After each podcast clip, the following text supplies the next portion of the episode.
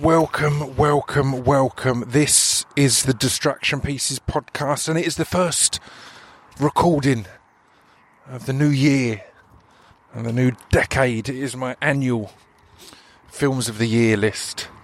I'm recording this, it is a brisk New Year's Day.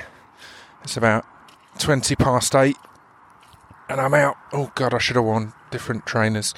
I'm out taking a walk to record this for you guys. It's a beautiful day. This is the first new recorded episode. The first guest of the year is coming on Wednesday. Um, or the first podcast was the last drunk cast. The first guest of the year is coming on Wednesday, and it's Carl Pilkington. Good God, how exciting! It's a wonderful one. Um, but yeah, a lot of you will have been asking when this one's coming out. It's now the tradition to record it on New Year's Day which means it's become a tradition. Uh, I mean, I record it as I'm going for a walk, as I said last year for Adam Buxton. Um, Brett Goldstein enjoyed it last year because he felt the start of the walk before I got to my sit down point was um, mainly me heavy breathing into his ear to kick the new year off. So, Happy New Year, Brett.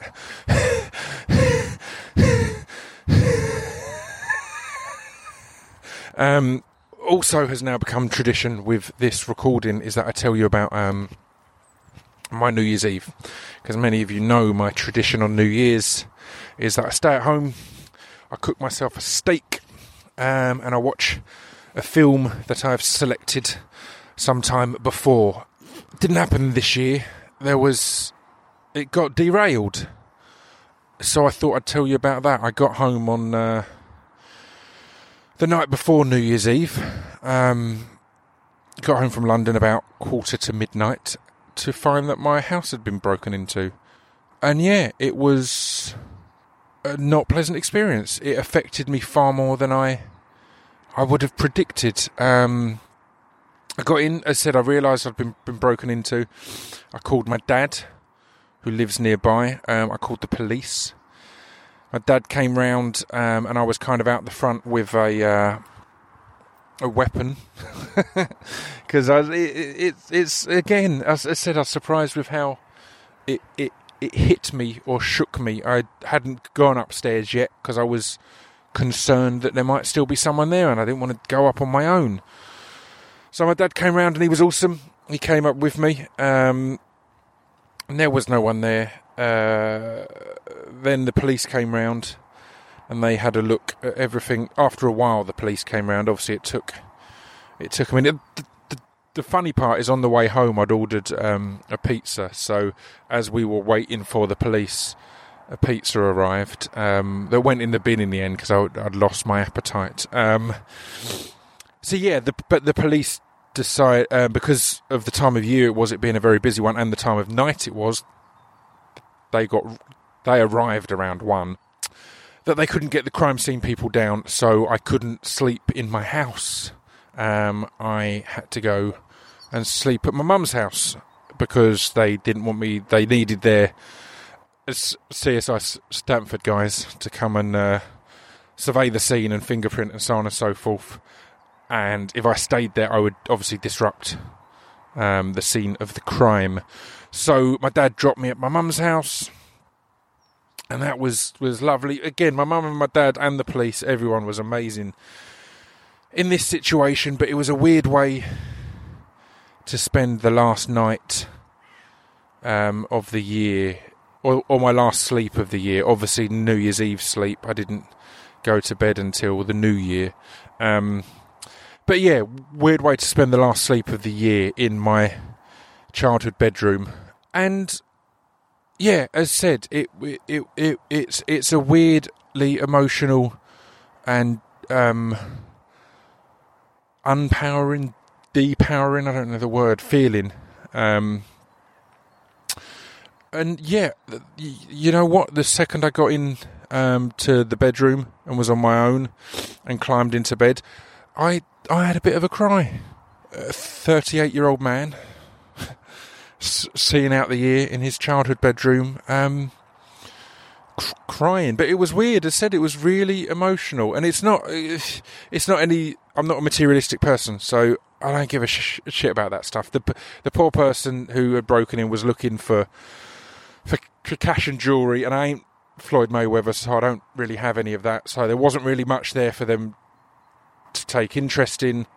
But yeah, it's just a weird, a weird feeling of someone violating your your your home in that way. Um, and as I said, I like to be honest about these things. I I'm not a big crier in in life. At, at, at life, I'm a very, as you'll hear from the drunk cast, I'm quite boring, but I'm quite calm. Um, and in control of my emotions. I cry at films, and you'll hear about that sh- shortly. I cry at TV, I cry at wrestling. Um, I, mean, a good advert will, will, will make me cry. That one with the uh, old man, old boy who's going up the stairs, uh, bringing his wife some tea, and then they swerve you to, to make you think he's died. And it's did it did did did did that one. Um, God, that makes me cry almost every time. But um, in real life, I'm not a big crier, and it really hit me. And uh, yeah, it's a weird one. As I said, I, I, I wanted to share that because I'm sure there's a lot of people who've gone through that situation and been surprised how much it's hit them and how I don't know demasculated they felt as as as as a male or female as anyone. Um, yeah, that was that. That was my night before New Year's, and then my obviously I didn't get the the most sleep. I'll be honest. And then the night before, the, the night of or the day of New Year's Eve, I was dealing with the crime scene guys. I was dealing with the guys to come round and board up the window that was smashed to gain entry. Um, and I was tidying up after after I was allowed to, after the crime scene had been investigated. I was I was yeah, I had to tidy up and then to be completely honest, I fucking collapsed. Not in a I didn't pass out. I just got on the sofa and I, f- I fell asleep for a bit. I woke up, ordered a takeaway. I watched some TV. Um, shout out to Frankie Boyle's New World Order End of the Year show and the compilation of 2011 to 2015 screen wipes. Um, they were perfect distractions. I didn't watch the films I had scheduled because um, I didn't feel I was I'd be focused enough. I was also I was my plan for again. A lot of you know I'm nerdy about this. I stay home on my own. My plan was to get some some writing done on a script I'm working on, but that didn't happen. I didn't have my steak because uh, I couldn't be fucked to go out, and I hadn't had a chance to get it beforehand. Um, so yeah, that was a weird one. But as I said, I I, I, I wanted to mention that because you don't really hear people talking about, or I haven't heard that many people talking about how that kind of thing can affect you. And I said, it's nothing. It's not the end of the world at all. The saddest part for me is we've built a kind of society where someone is, desperate enough in in in a desperate enough situation to to have to be breaking into people's houses to try and uh, um, get money or whatever. So, big shout out to anyone who's been through anything like that, and shout out to whoever broke into my gaff because um, man, I genuinely hope this new decade is is a better one for you and you end it in a better place. Because again, that's a shit way to be ending your decade, man. Clambering about in the dark in someone else's house, trying to scrape some uh, some some some money together. That that's shit, man. That's really that's really poor. So yeah, I hope anyone who's in that situation, to be honest, ends the decade in a far better place. Preferably not in my living room or bedroom, um, but a f- far better place um, emotionally and socially and whatever else. But that wasn't expected, was it? Let's get on with the films of the goddamn year. Um, this has been one of my favourite years. In fact, let's drop the intro music. Buddy Peace, hit the hit the theme tune.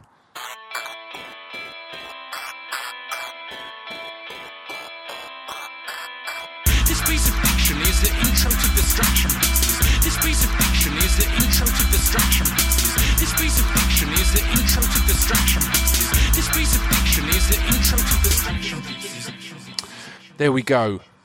Unexpected l- long intro there. Um, I had a note that I wanted to mention we had one person that was offended by um, part of the drunk cast, and I take that shit s- seriously, you know. So I wanted to apologise for anyone who took offence to anything in the drunk cast. It is three drunk idiots, so um, it's why I put the warnings and that on there. But still, uh, at times, because we're drunk, we can maybe tell stories and not realise that there's a lack of context. Um, so those stories can at times come across as offensive. And I spoke to the person, and they were lovely and fine in the end and understood. But yeah, I was going to go into that more, but I've been derailed by uh, a, a, a break-in at Distraction Pieces Towers at speech de- at Chateau Speech Development. Um, uh, um, at my house. Um, yeah. Anyway, it, this has been one of my favourite years of films ever. So before I get into my top 16, I always do a top 16. And it's been hard to do this year. I always do a top 16 um, because that's what fits nicely on Instagram. Before I get into that, I'm going to give you the long list, or the, the films that made the long list but didn't make the final 16. So the first of those is v- Vice, which blew me away. It was the first film I saw of the year, and it was amazing. Then, If Beale Street Could Talk, Wild Rose. Oh, there's actually there, there's two films that made the long list that I disqualified because they're shorts. And to be honest, I just needed. I was really struggling to choose my list, so I needed any reason to, to, uh, to disqualify. The first was a short called "The Trap," directed by Lena Headey, that blew me away. The the calmness and prowess in the direction and telling of the story just stunned me, particularly as a debut director in in Lena Headey. And the other short was Boiling Point with Stephen Graham um, and Rob Parker and a load of amazing people. Honestly, both absolutely st- stunning, stunning shorts. Um, but yeah, so Wild Rose blew me away. Absolutely amazing. Sauvage, I believe it's Sauvage, Savage. I believe it is in French. It's a French film. Um, Us, I thought was great. Greta, I loved. It got mixed reviews, but I loved it. Dirty God was fantastic. Avengers Endgame. it didn't make my final 16. That doesn't mean I didn't like it. I absolutely adored it. I thought it was fantastic. There's just 16 films I liked a tiny little bit more.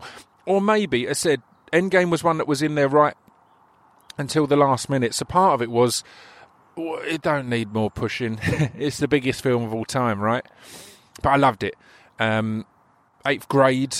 Shout out to Bo Burnham and his di- directorial debut. Rocket Man, another film that blew me away y- yesterday. I loved d- the Diego Maradona documentary. H- Hobbs and Shaw made my list. Fuck all you f- film snobs. Hobbs and Shaw was the shit. I saw it on my birthday. It was it was my birthday film this year, and I absolutely adored it. A, a, Once Upon a Time in Hollywood made the long list. Loved it. Um, the Laundromat. Oh, hang on. I've just looked at one that should be on the really should be on the full list. Uh, right, that's tough. Do am I going to rewrite anything on the list? Yeah, I am. I'm going to change one.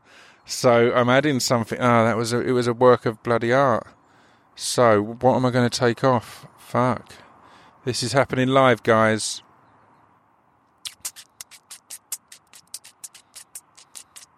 Um, you know what? I'm going to add that as a as a bonus. Um, a bonus. I'm going to make it the seventeenth because I forgot about it. Anyway, Brittany runs a marathon. Almost made the list. Absolutely amazing film. That was one that was there right till the last minute. Um, the souvenir, beautiful. The last tree, stunning. Um, the Good Liar, loved it. Uh, Doctor Sleep, loved it.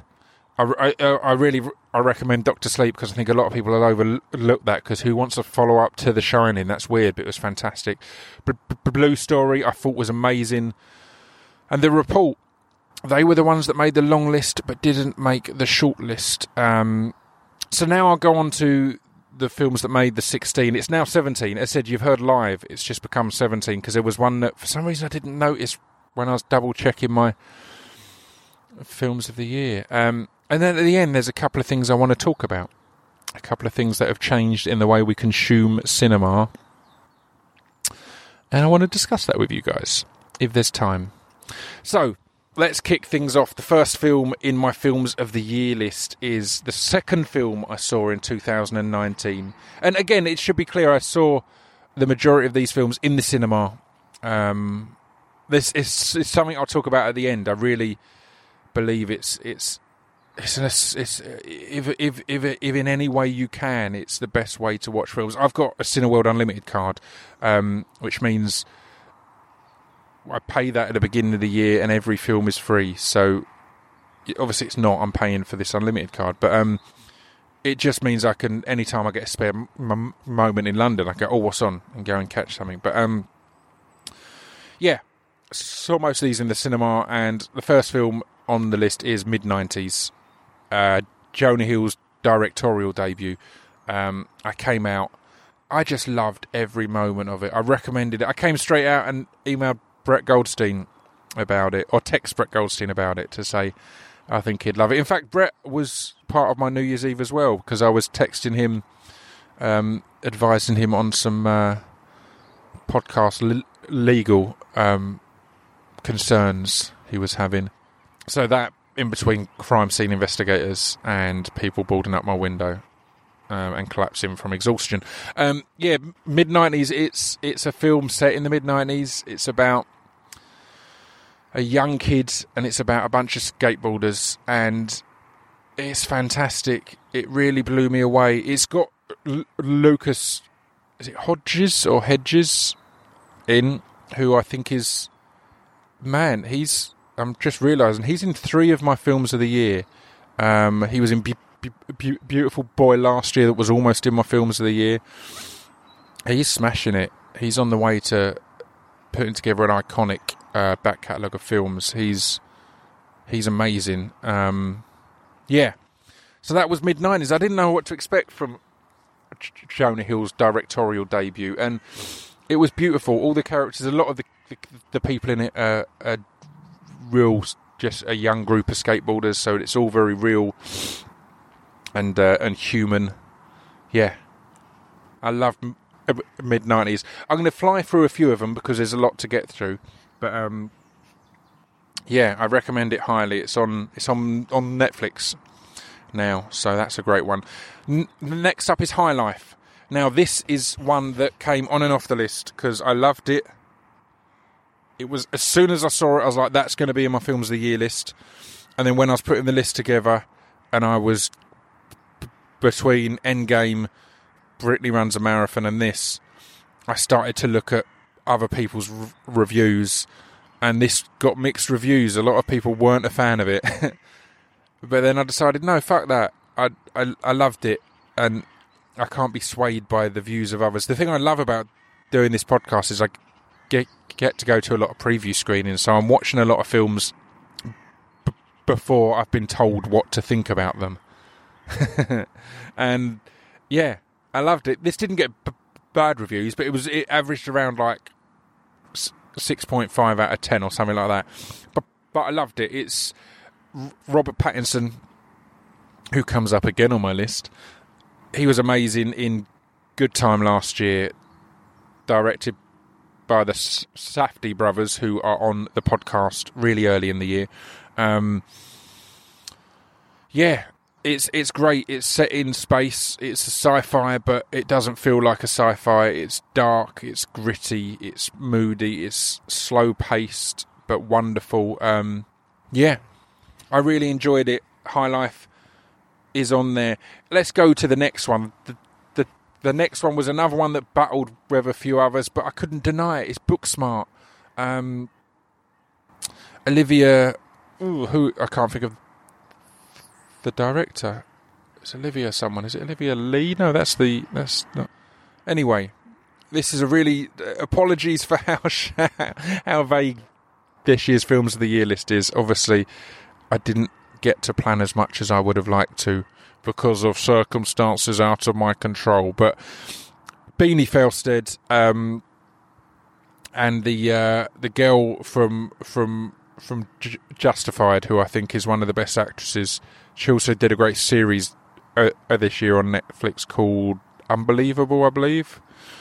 It's fantastic. It's it's it's everything that um, S- is, and all of those kind of teen films. But it's two girls, and the characters are amazing, and they subvert.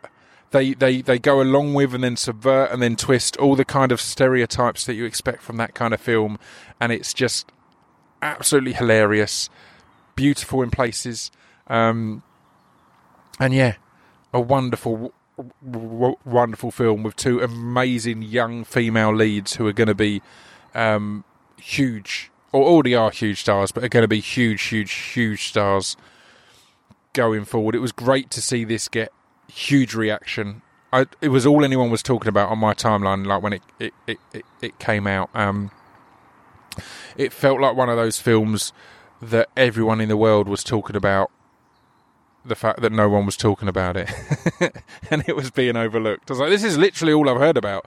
Um, this has come out shortly after Endgame, and I'm hearing more about this than the biggest film of all time. Um, but yeah, r- rightfully so. It's absolutely amazing. Um, speaking of amazing, and a true cinema experience, the next film on my list is Midsommar. Um, this this the, this year's offering from Ari Aster, uh, the r- writer and director of Hereditary, and it looks beautiful. It looks unnerving. It is unnerving. Um, Florence Pugh, previous guest of the podcast, someone I'm clearly already a big fan of, and might pop up again on this list. Um, and it's fantastic. It's bonkers. It's horrible. It's uncomfortable. It's scary. It's disturbing. It's beautiful. Visually, it's beautiful. There's so much beauty in this film, but so much unease. I can't can't recommend it enough. I'm the wrong at times. I'm the wrong person to do a films of the year, but obviously it's my favourite podcast of the year because I obs- obsess over all these films. But I've said numerous times I'm someone who tries not to watch trailers because I don't want to spoil too much of the film. And the poster for this alone was like, wow, what this this looks disturbing. Um, morning. Um, and yeah, I uh, I went to see it. It's like it's, why I, I don't want to go into too much detail on on stories and stuff because it's why I end up just talking about the feeling of the film and what and what it did to me emotionally. But um, I don't want to give too much away on stories because you should just go and, and, and, watch it. I generally believe that the blinder you go in, the, the better it is. But this is a, a tale of, of a young lady going to a kind of weird hippie retreat type thing, and stuff doesn't go well. It it gets dark, it gets strange, it gets unpleasant. Um, but yeah, it's fantastic. Brett and, and, and Nish Kumar talked about it on their Films of the Decade episode of Films to Be Buried with. Um, but yeah, it's great. Next up, the bonus one that I've just stuck in at number 17. Uh, this probably won't be on the on the on the Instagram post because I've already made that image up. Um, yeah, I don't know what to do about that, but um, it's fantastic. It's Pain and Glory. It's the latest film from P- P- Pedro Almodovar. Um, he's amazing. Um, anyone who's who's been a film student will bang on about Almodovar, um, but a lot of them won't talk about how his more recent offerings maybe haven't grabbed them in the same way as the early ones that they studied and obsessed over at, as as as film students. Um, but Pain and Glory is a fantastic return to form. It might be si- si- similar to, to, to, last year, where Climax was from one of my favourite directors, um, and became my favourite offering of his of his work of his oeuvre. Um, Pain and Glory, I think, might have just snuck in as my favourite Almodovar film of all time. It's a beautiful, beautiful performance from um, Jesus Christ. He's one of the most famous actors in the world. Um, and I've completely drawn a blank on his name. I've turned. I've just taken my phone off of airplane mode. to go and look this up. Pain and Glory. Antonio Banderas. Jeez. You see how ridiculous it is that I, for, I forgot his name? Because it's because it's Antonio Banderas of of of of all of the films. Um, but yeah, it's one of the most beautiful.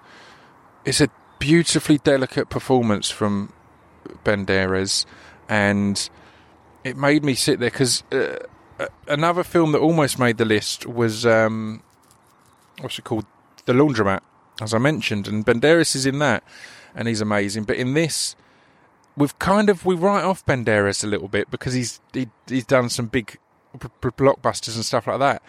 In this, he's acting in his native tongue, and he's absolutely mind blowing as an actor. His performance is stunning, and it made me sit going, "Why have we been making this guy act in his second language for years?" Because he's he's great in English as well. Obviously, he's Antonio Banderas for God's sake.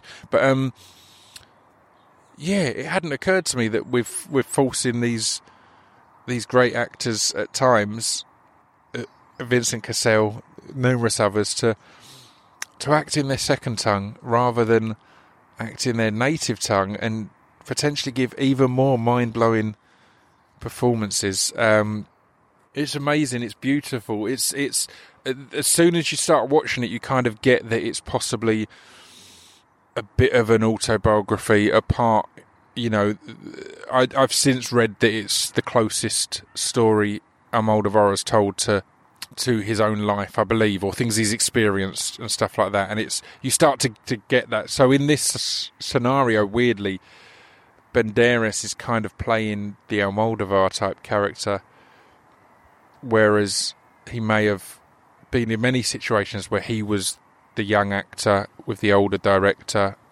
you know, when he was coming up, um, and the muse, and yeah, it's great. I can't recommend it enough. Speaking of can't recommend it enough, J Lo's in her fifties, and Hustlers is one of my films of the year, nay, films of the decade. Um, Hustlers blew me away. J Lo was absolutely amazing in it. It's been great seeing people rave about this, particularly guys, because I've been mocked for years because of that first drunk cast, I think it was, where I banged on and on about how great Magic Mike is and how it's a sexy film and Magic Mike XL. I, I, I still think Magic Mike is the one that's an actual kind of work of art type film, and Magic Mike XL is the one that I think is then a great blockbuster type uh, film. But I got mocked for that because it's it's this it's dismissed because it's a sexy film, and this is very much a sexy film. Also about strippers, but it's about uh, a hustle, a heist type s- scenario. And I was delighted that this got raved about because it's brilliant. J Lo's performance is amazing. She, it's impossible. You know, she's currently she I think is the the the the, the biggest tool for um, people convincing the world that God created everything because it's she looks mind blowing in this. Her performance is mind blowing. The condition she got herself in is absolutely mind blowing. Um, and the performances of everyone, all all the amazing strong uh, women. It's a f- female led cast, and, and, and, and, and in many, in most cases, um, women of colour, and a variety of, of, of ethnicities but it's just such a joyous ride. It is. It's good because it's got its heist kind of sting, kind of con element to kind of follow the story. Who's tr- tricking who? How's it all going to work? It's good because it's just got its popcorn movie. The music's amazing. The the cinematography's amazing. There's a scene with Usher that is one of my favourite moments in cinema. It's just so perfect. Um, it made me end up playing. Um, a particular Usher song that's in that scene at the last three uh, We Are Lizards club nights that we ever did because I was like, man, I'd forgotten how much of a banger this is. But yeah, it's a joy of an experience, um, and I can't recommend it enough. If you get a chance to watch it in the in the cinema, do. If not, just enjoy it at home. Turn off all the lights, turn the music up. Um, and lose yourself in it. I loved it. Speaking of joyous experiences, not. So that was a film reference. Um, next up is Marriage Story. Oh, this was painful to get through. it's a beautiful, beautiful film. Um, Noah Backbaum, back, back, Backbaum. I don't know how to say his name, but he tends to just make absolute works of art, and this is no, no different. Um, the performance from Adam Driver and the performance from Scarlett Johansson are just absolutely mind blowing, and the performance from Ray Liotta and um, oh god, I've forgotten her name. I was meant to have Ray and oh again, I'm drawing blanks today. I, I apologise, but my head's a bit all over the place. I've not had much sleep. Um, the woman who was in bloody Jurassic Park. But yeah, I was meant to have. I, I literally had Ray Liotta confirmed on the podcast until the day, or maybe it was the day before, but the evening before, and he had to pull out. But that would have been amazing. Um, but all the performances in this are stunning. It's a hard watch because it's watching a beautiful relationship fall apart. It's, it's watching it come together. It's watching it fall apart. It's watching the aftermath. Um, it's so beautifully realised, so painfully delivered and presented. But the performances are just absolutely stunning. I did a tweet earlier this year that got a lot of love because um, there was a lot of uproar that Adam Driver stormed out of a radio interview because they played him a bit of his performance and he wasn't comfortable and people were calling him a diva or whatever and I kind of did a tweet just saying big love to Adam Driver for putting his mental health first over promotional responsibilities because he's spoken many times about his discomfort and described it as a phobia of watching his own work and hearing his own work and seeing his own work.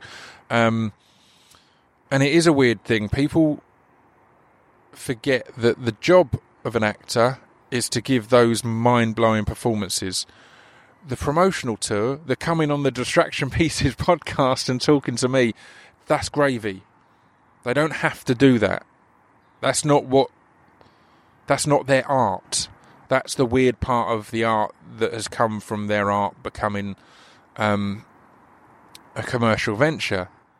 So if it's going to fuck this guy's mental health up and put him in a bad place, I wholeheartedly encourage him to walk the fuck out and get himself put put as I said put himself above promotional responsibilities. Um, but again, yeah, his performance in this is absolutely amazing. Another person I've had on the, uh, in fact, I had no one from that on the podcast. I, I, I, I was, I almost had Adam Driver and I'll tell you this story now. Almost had Adam Driver and Scarlett Johansson and Noah.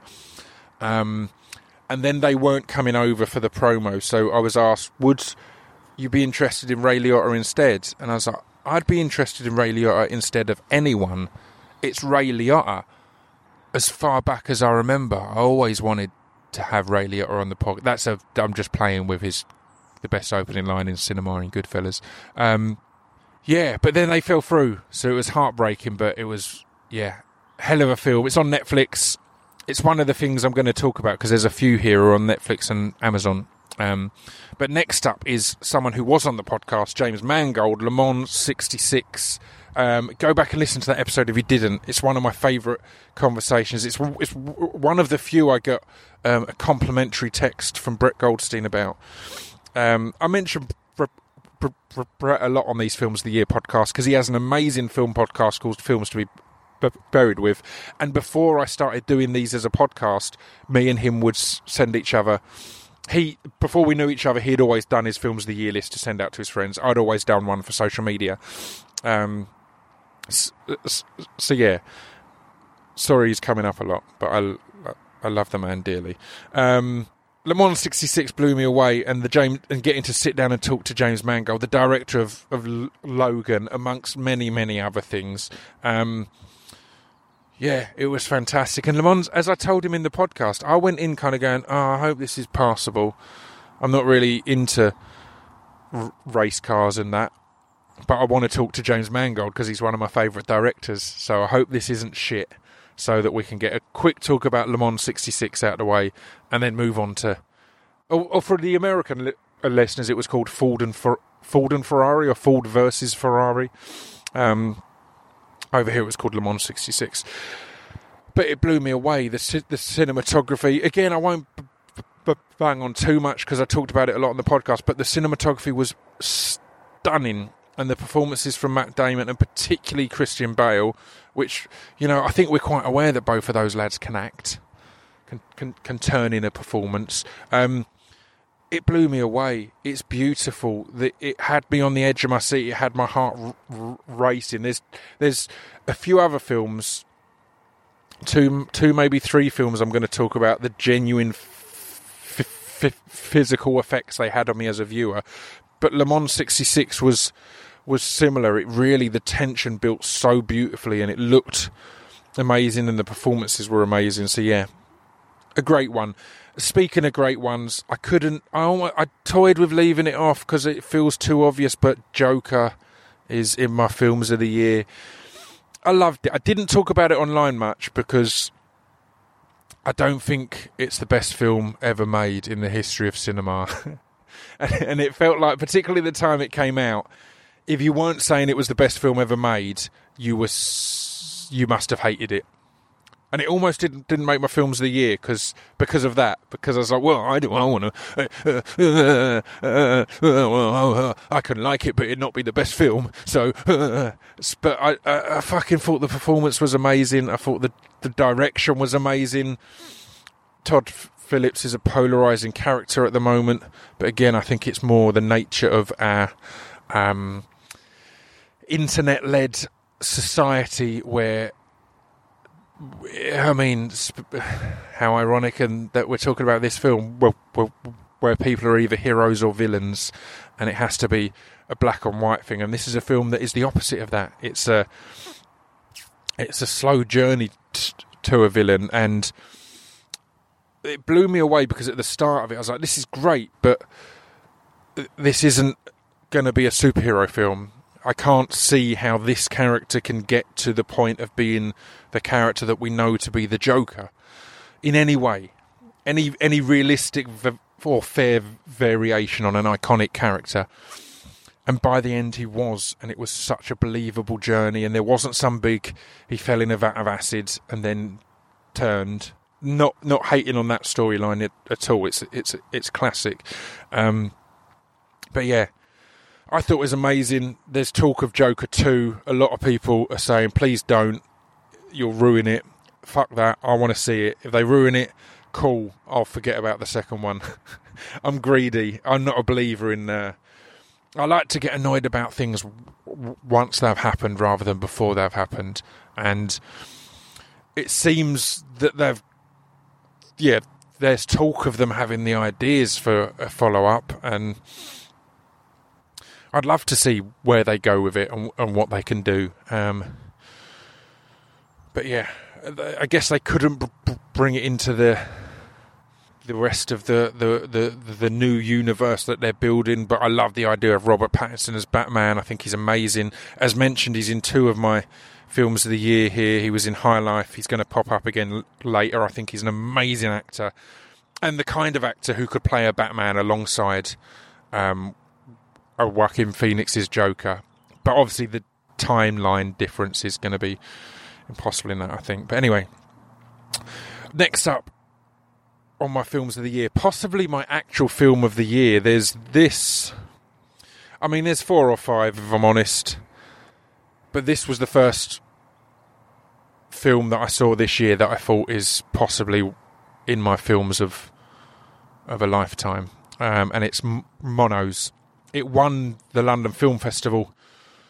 I'd heard a lot about it, um, and it's just mind blowing, man. Um, I, who was I talking online about this? Um, Gareth Evans, I think. Um, yeah, it's oh, it's just a feat of cinema. All of the cast, almost all of the cast, are non-actors. It's about a group of kids who are kind of almost tricked into being a, a, militia, a, a, a guerrilla guerrilla soldiers in on a mountaintop in Colombia. Is it Colombia or, or Cuba? I think. Uh, no, it's just, I think it's it's Colombia. But um, oh, it's mind blowing. The the the drift the the the beautiful switch that they have between being kids playing soldiers to being real life soldiers, and it's it's it's it's a real thing that that has happened and does happen in some of these countries under extended conflict. Um, but yeah, just the switching between the two was amazing. This is the first, other than than Le Mans, the first of the films that I want to mention that seeing it in the cinema with obviously the big screen, but the soundtrack as well, the sound system. I I was f- physically sh- sh- sh- shaken at points. It was that it affected me in such a huge way. My heart was racing. It was amazing. I saw it at a screening with a load of um, dusty old reviewers, um, and the guy next to me kept having to cover his ears, and that heightened the experience for me because it was an onslaught. It was an onslaught, and it's a film where you watch it and go, "Wow, just, just, wow, how is that a film?" Because nothing in that feels fake. And then the other thing is, you walk away, and this is what I was talking online about to a few different people. You go, "How did they make that?"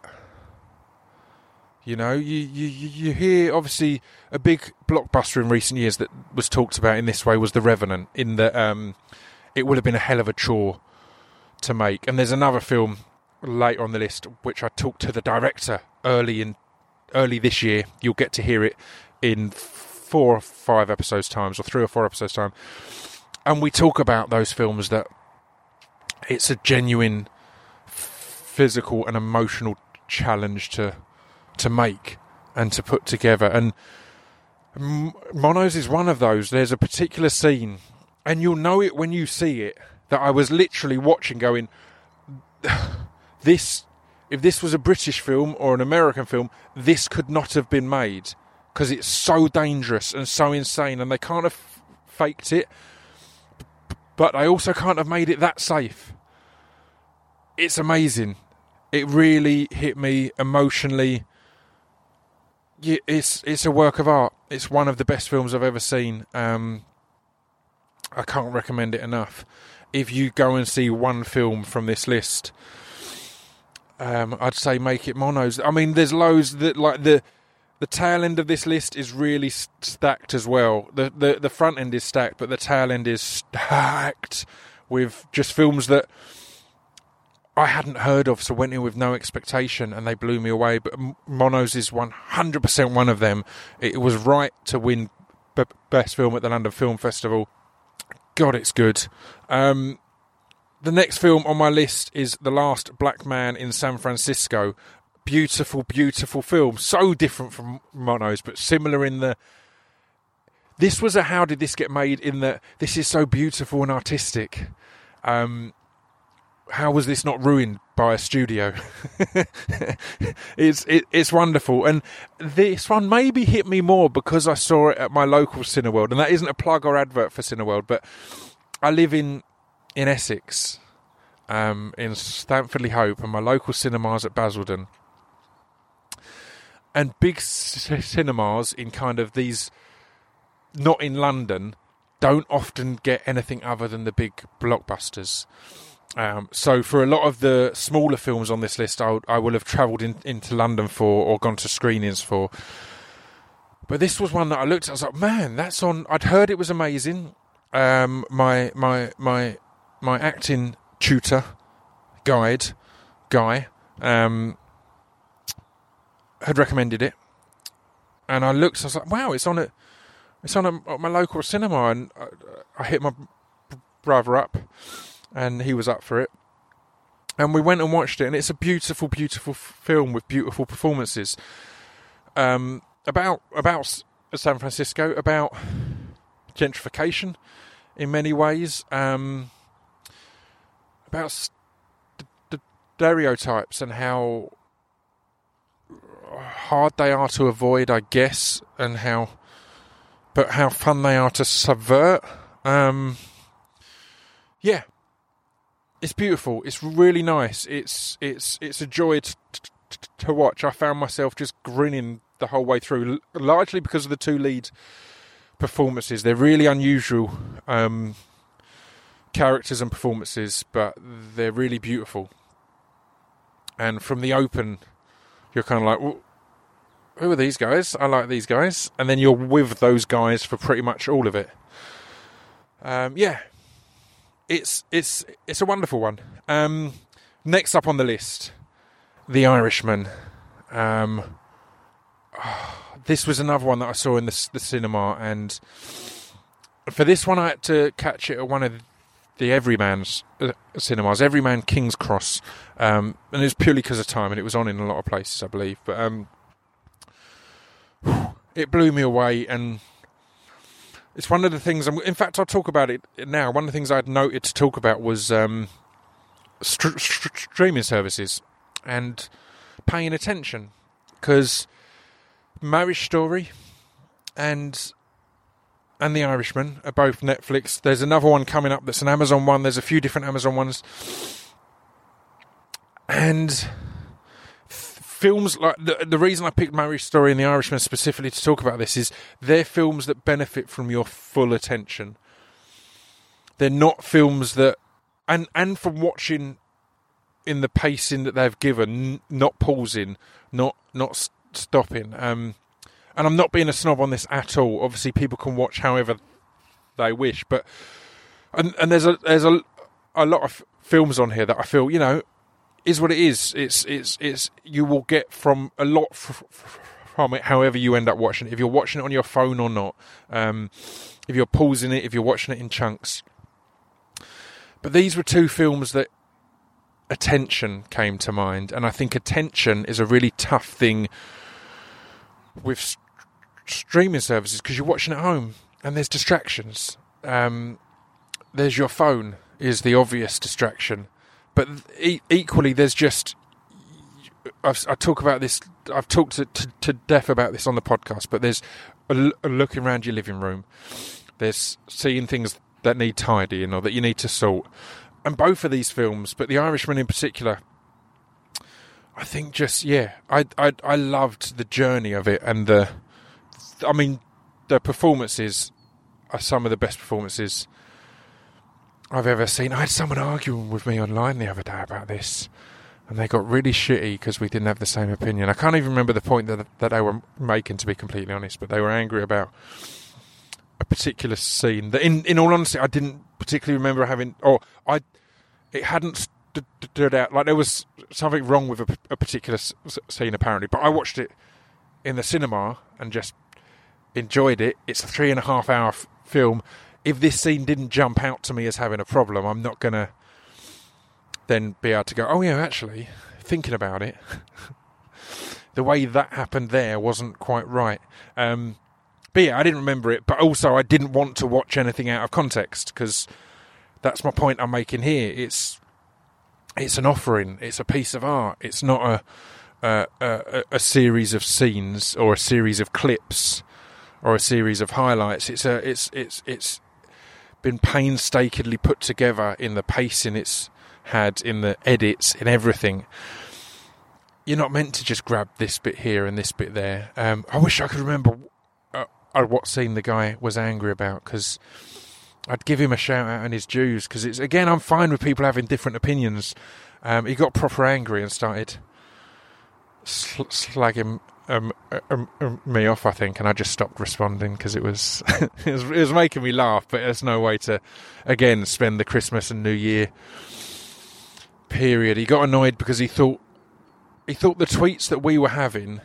I was only saying I liked it because I had an agenda and wanted to work with Martin Scorsese. And I'm like, well, number one, for sure, I'd love to work with Scorsese. But number two, I don't think he's checking our tweets. particularly as it wasn't like a public tweet. Um, it was m- me and him direct tweeting each other. But he he was like, "Well, you've got an agenda." He's like, "I was speaking honestly. I've not got an agenda," and I was like, "What?" um, I don't think Marty's checking in on our tweets. Um, and either what, either Araya said, you know, I, I, didn't end up responding with any of this, but it's stuff I was thinking about as I was going to get my pizza that night that was making me chuckle. Uh, when I did Brett Goldstein's films to be buried with, because he, oh no, that's it. it. Also said that, um, obviously, I, there's people in it I know in Mr. S- Stephen Graham, who's, who's one of my best friends, but um, before I knew him, he was also one of my favourite actors, so I can just be a fan. Um, so he was saying that you're biased because of this or, or whatever. Um, but again, like, yeah, I, when I did films to be buried with, the film I chose as my worst of all time at that moment had someone I knew in it. I'm fine with being honest about things. I think he felt. What was it he said? He said on yeah, he said on the podcast. He stopped listening to, uh, to, to the podcast because I basically um, it, it, it kiss everyone's ass but what you've got to remember, and again, mate, if you're listening to this, don't listen to the ones early in this year because I have a few directors on who, man, I just I suck their dicks so bad because I'm massive fans. That the, the, their films are to come. It's it's the next two films, in fact. Um, but uh, what people, anyone who may think that, what they don't realise is, I book all the guests, so I only have people on that I'm a massive fan of and really want to get excited about and talk about their stuff. So of course I'm going to be going crazy and kissing their ass because I've chosen them and I get to talk to them for like an hour. It's fucking it's a dream for me. I love d- d- doing this. whether anyone's listening or not, or not, it's a bonus that people are listening. But I love getting to talk to these people. And I don't. I think again. I think a lot of people these days have to try and be too cool I ain't cool in the slightest. I will geek out and get crazy excited about a particular camera angle or a particular bit of soundtrack. Uh, uh, uh, the next film I talk about, I've got the directors of it on as the, the second guest of this year, and I start by telling them. I joke about the fact that a lot of you are waiting on any podcast that I've got a director on uh, uh, uh, for me to find a way to drop in the fact that I'm an actor. Um, because obviously I want to work with them. I open with that. I open with the fact that's what people are waiting for, and I, yeah, I fucking, I'm on that. I'm kissing their ass from the start, but not genuinely, not in a career type way. This is another thing that, that Brett Goldstein mocks me for because he finds it hilarious. He times when it is I'm going to mention I'm a, doubt, a um, I'm an actor when there's people he knows I'm a big fan of. Um, but yeah, not even in, in, in said in a career type way, just in a let's talk because I'm excited and I'm coming at it from the angle of a fan and from the angle of someone who's now been on sets and stuff. So I'm genuinely just my mind is blown every time I'm on a set, um, and my mind is blown when I'm watching these amazing films. Anyway, that's what I was, I was thinking about the, the streaming services. There's films like The Irishman, and we talked about it a bit on the Drunk Cast, where people have been watching The Irishman like a TV series, and hearing that it calmed me down a bit because yeah, I get that you could watch it in three chunks, but I'm so glad I went to see it in the cinema and had it had my undivided attention for three and a half hours. Um, and those performances just blew me away. Uh, the direction blew me away. Everything uh, blew me away. The dude who got angry about some stuff on Twitter. I'm sorry you didn't like it. Again, all of these films, as ever, you might not like them at all. There's some on here that you might watch and be completely un- unmoved by, or think they're average. Um, but these these are just the ones I liked, and I make no apology. I do. I'm so sorry. Um, next up, I'm, ch- I'm checking the mic's still working because it's a bit frosty. This brisk New Year's Day. Next up is Uncut Gems, and as said, after Pilkington, the next guests are the, the, the Safdie brothers, the directors of Uncut Gems, and this film blew me away. I did not expect an Adam Sandler film to be in my films of the year list. But this film was so beautiful and so amazing. It's so it's funny still, but it's um, the drama that's built, the tension that's built is amazing. All the performances are great. This is another one. This and the kind of the next one, but more the one after. Um, are, are films where I genuinely I checked my pulse. it sounds stupid, but I, I put my hand on my heart to feel how fast it was racing and if I was going to have an issue because the tension had built so much. And I'll talk about it now. This is is one of the two or three, along with Monos, where I had a big realization that the reason I think the cinema is, is, is so important isn't necessarily the big screen. Obviously, there's a lot of big screens that people have in their living rooms these days, but it's the it's the sound systems in the cinema because I've still not been around anyone's house with their amazing surround, and I've got a great system. I've got my Sonos surround sound stuff all set up. It's it's awesome, but ain't the same as a cinema. And this was one of those films where the music and eh, the soundtrack in general was a really the score was a key part of of the experience. And I worry that some of that will be lost when watching via a streaming site like Netflix. But yeah, all that aside, it's it's it's a wonderful, wonderful film. Adam Sandler's best performance since. Like I was, I was saying to some mates, I, saw, I didn't expect this amazing performance from Adam as Sandler, and I'm a fan of Adam Sandler. Let's be clear on that. But and people would go, um, "Have you not seen Punch Drunk Love?" And I'm like, uh, "Yes, when I was 18. Um, it's been a long time s- s- since he's gone down this route, and and just yeah, it's great.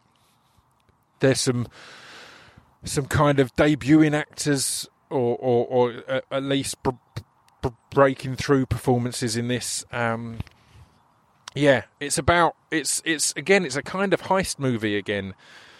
It's, not like Hustlers that much, but it's it kind of is, I guess. It's about um, a jeweler, a, a, a, a, Jewish jeweler who sells kind of y- y- y- your crazy blinged up stuff to basketball players and rappers and that kind of thing. And it's about him having a kind of a chance for this big score, and it's about him repeatedly sabotaging his own his own life. Um, but it's fantastic. I should start to speed through these again because we're about to hit the hour mark, and um, it's fucking freezing. Next up, the Lighthouse. Um, another guest on the podcast next year is Robert Eggers. Now, this is is tough actually because I should mention now a few of these films technically come out in in 2020, but they were generally, you know, they were on in cinemas in the UK at film festivals, at the London Film Festival, and, things like that. So I think you can get lost in. I decided to go with new releases I have seen this year. Um, or in, in, two, in sorry, in 2019, Uncut Gems. It, I, I think it came out on Christmas Day in America and maybe in the UK in the cinemas, and will be on Netflix sh- shortly after. Um, and, and the Lighthouse is an early Jan thing, and it's amazing. Robert Pattinson, and again, I'm drawing blanks on names. I apologise. As I've said, it's a it's a strange time. Um, what's his name? He's in the, in the Florida Project. He's Norman Osborn in them Spider-Man films, in the the Tobey Maguire ones. Him. He's one of the best actors of all times. He's Willem Dafoe. The, the, there he is. I was describing him, and then I ended up remembering his name, so I turned out going, he's one of the greatest actors of all time. He's Willem Dafoe. Um, their performances are amazing. Robert Eggers, uh, the di- oh, I'm a bit burpy now. The director, I was a bit nervous about having him on. I spoke to Brett about this. It's the most nervous I've been in ages because he's a proper he's a proper film guy.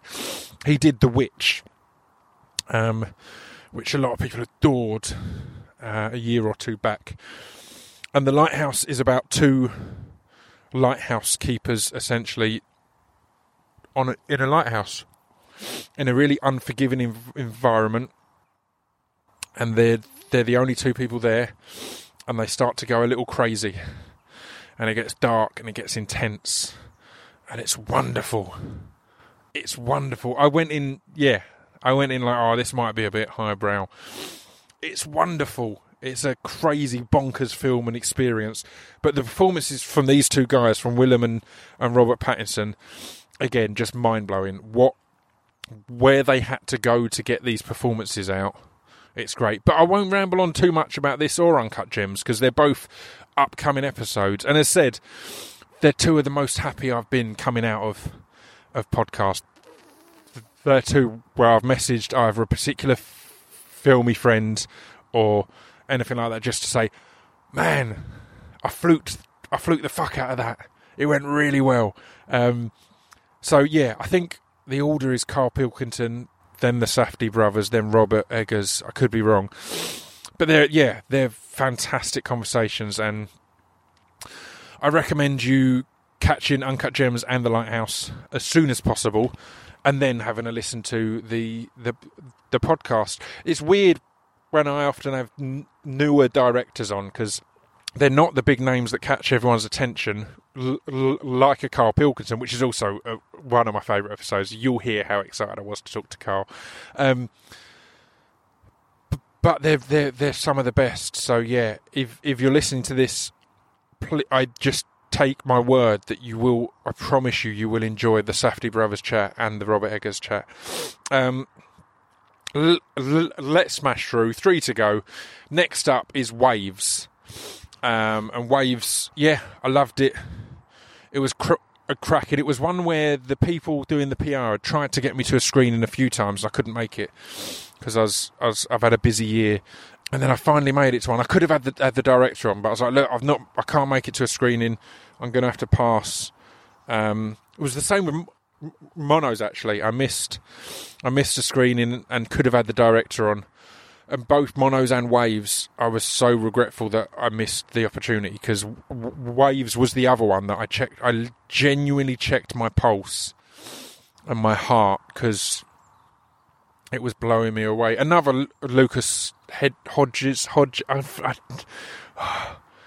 the, the, that that guy um film that he's in. It's amazing man. This it's about a young black family, maybe middle class kind of thing in America. It got me emotionally inv- inv- invested in things that I have very little emotional investment in, like college football. Um,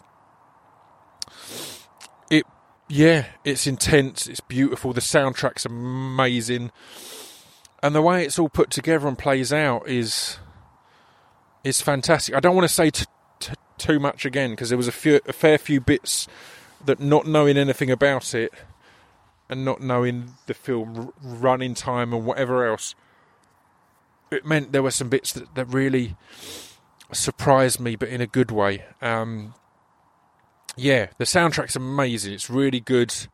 A lot of good, recent, modern hip hop, and really played out be, be beautifully in the scenes. I think. F- Frank Ocean worked a lot on the soundtrack. He's, I know he, I, I, I, noticed him pop up a few times on it, but I think he worked on it in general. I could be wrong, but yeah, it's fantastic. I recommend that.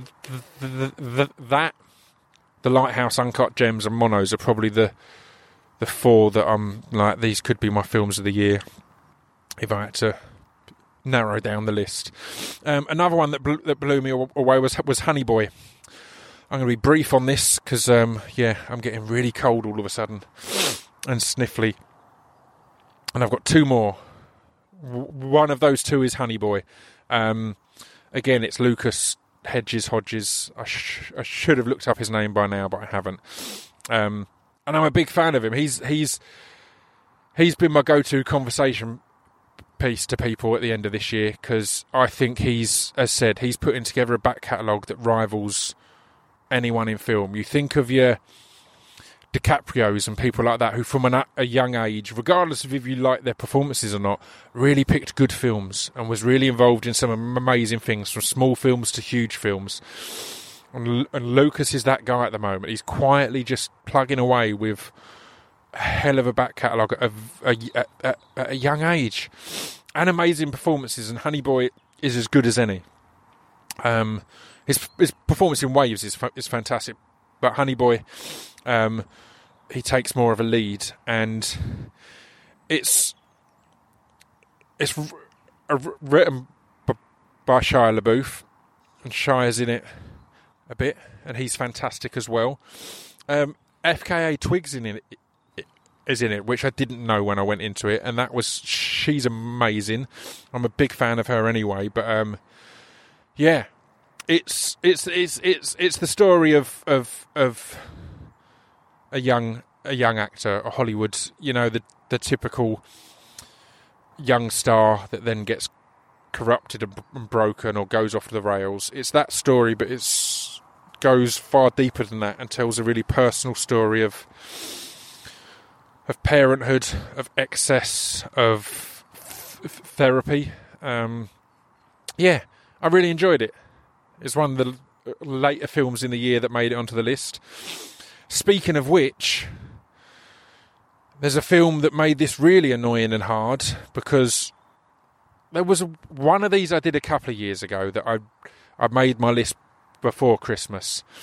And Brett was on my case, going, "How can you make it before the end of the year? There's still films come out." I'm, like, I, I literally did it the start of December or something, and there, I can't remember w- what came out that year, but there was something that kind of. I, th- I think it was the first of the new Star Wars that everyone was like, "Oh my god, it's the best thing ever." So I really hold off and I make sure I record them on on New Year's d- Day now, and I made I forced myself to find time before Christmas, I think it was. No, after Christmas, in between cr- Christmas and New Year, to go and see L- L- Little Women because I'd heard it was amazing. And it truly, truly is. The performances and the direction. Greta Gerwig returning after um, Lady Bird. Um, Swazi, Sw- Swa, I don't know how to say the lead actress's name. This isn't any any disrespect at all. Um, if I was interviewing anyone involved in the film, I would have learnt it. I don't mean any disrespect. It's an Irish name. Um, I can't remember how it's, it's pronounced, but she's amazing. Uh, F- Florence Pugh.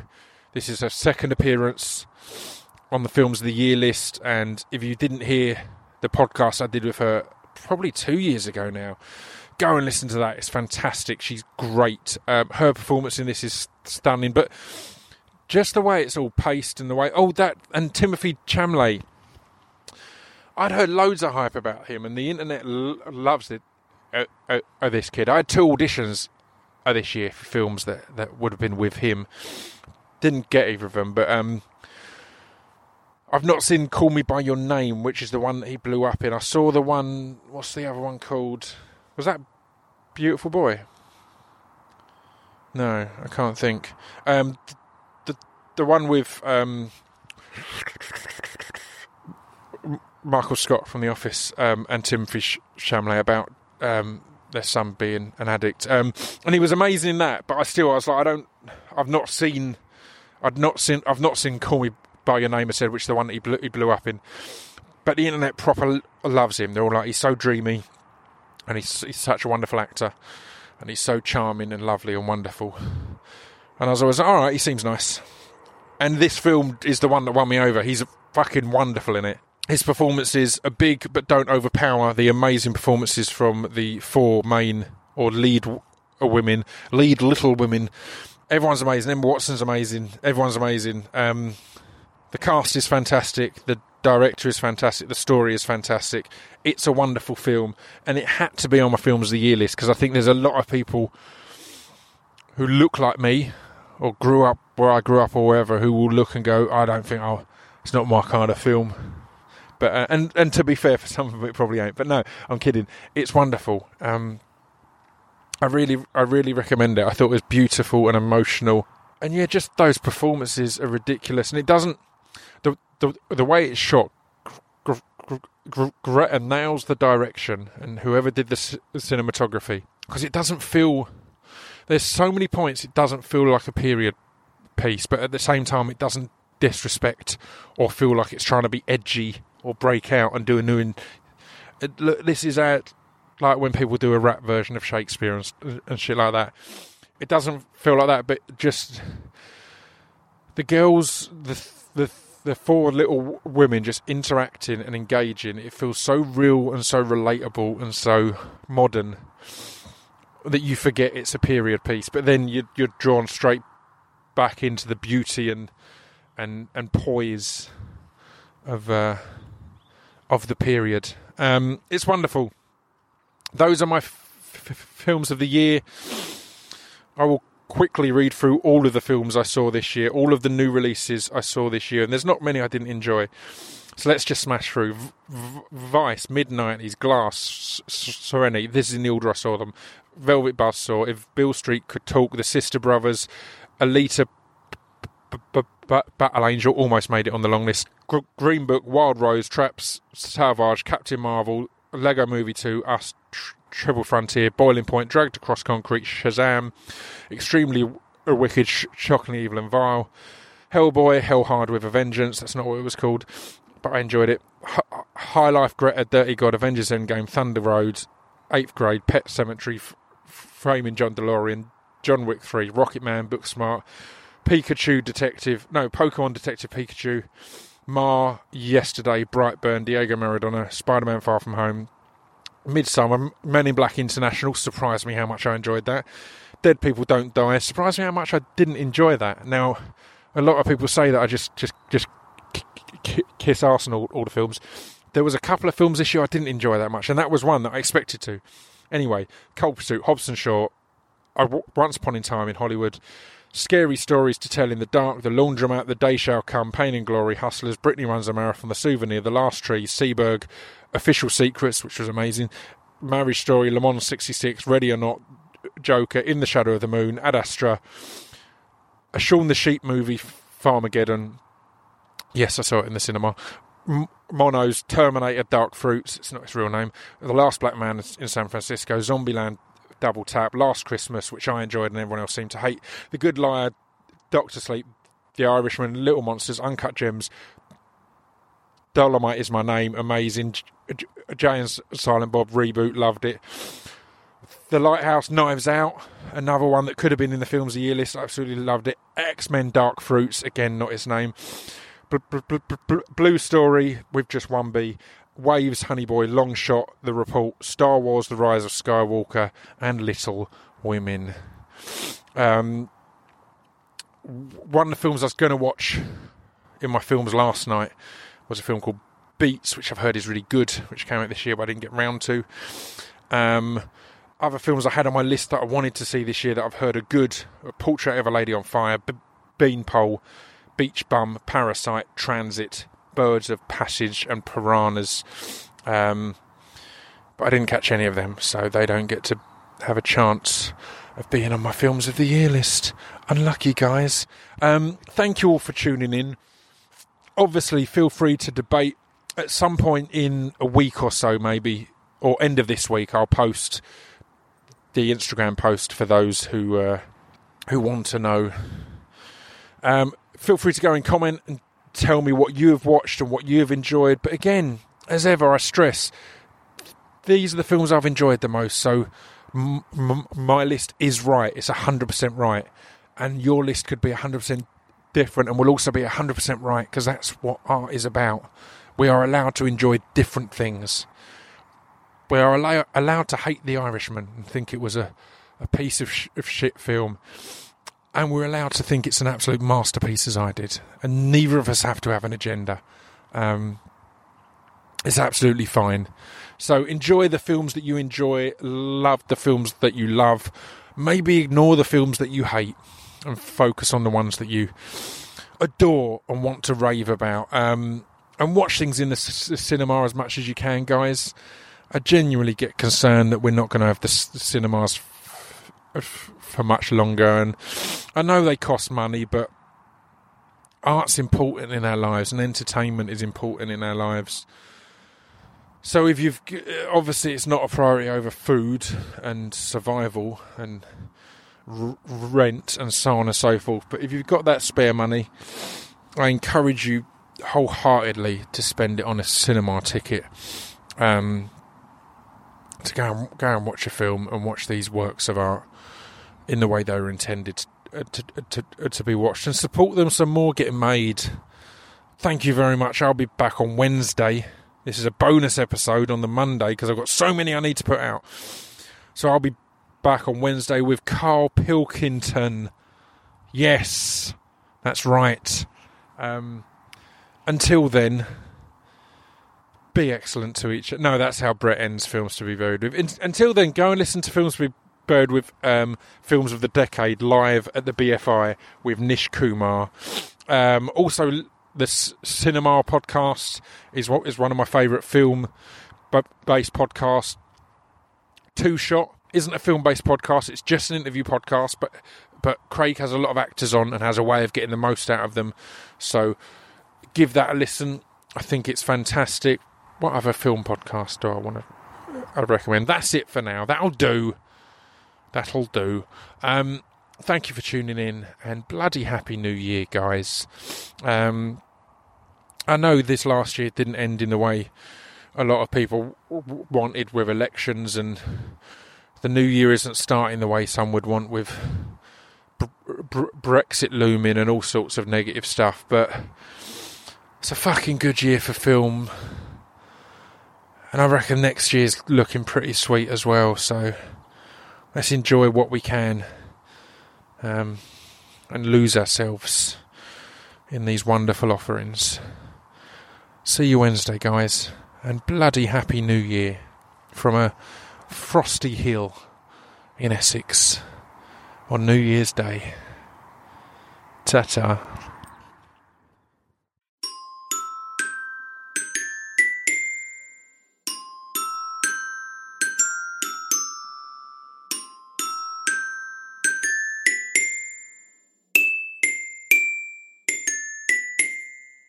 Been listening to Scroobius Pip's Distraction Pieces.